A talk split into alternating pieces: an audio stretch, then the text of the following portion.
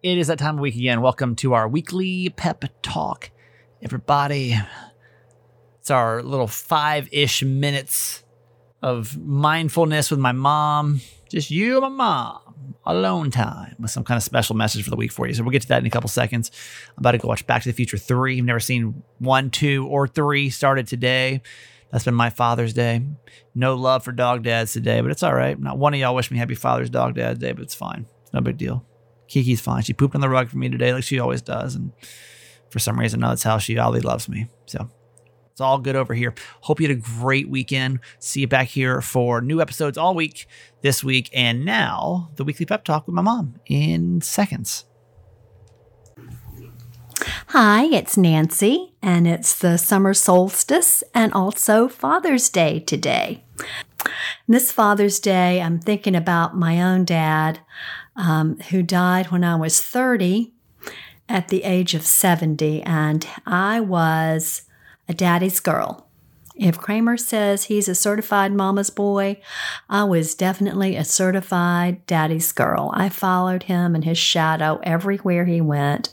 And his nickname growing up was Fish, and because he loved to fish, and all of his relatives would, would call him that even as an adult. And so I got nicknamed Little Fish because I was always right there by his side. But it was great fun, great fun. And we always were very close. And he was a very loving and kind man and just gave me so much confidence to know that I could be and do anything I wanted to be. And while he was, um, loving, he was also um, a good disciplinarian never harsh, but just reminding me when I did things wrong about the right way to do things.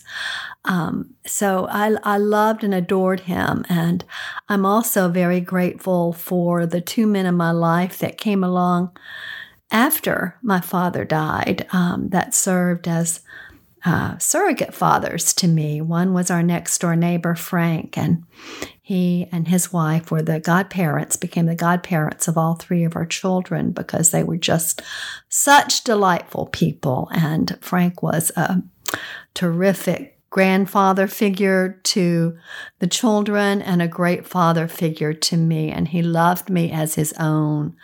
And we were very close.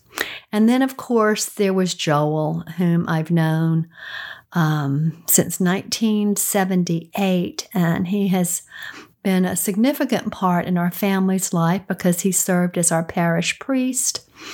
And he and I became very close in that relationship and became very good friends. And he led me through the process of ordination and also um, p- appointed me as the director of Rainbow House at that time.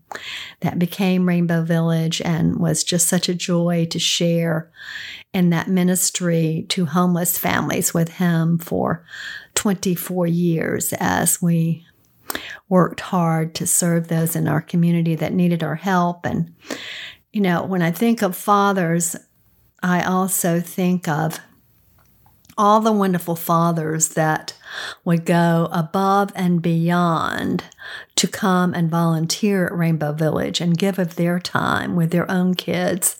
Because most of the kids at Rainbow Village, because of their situations of domestic violence and being in a state of homelessness and chaos and turmoil and trauma, did not have a relationship with their fathers. And sometimes that was a very good thing because the fathers truly would, would not have been a positive, made a positive impact in their lives. But uh, for the men who came to volunteer, the children were always so excited to see them and to be with them. And they were so gracious just to be present and share in fun and games with them and give them their attention with their own children.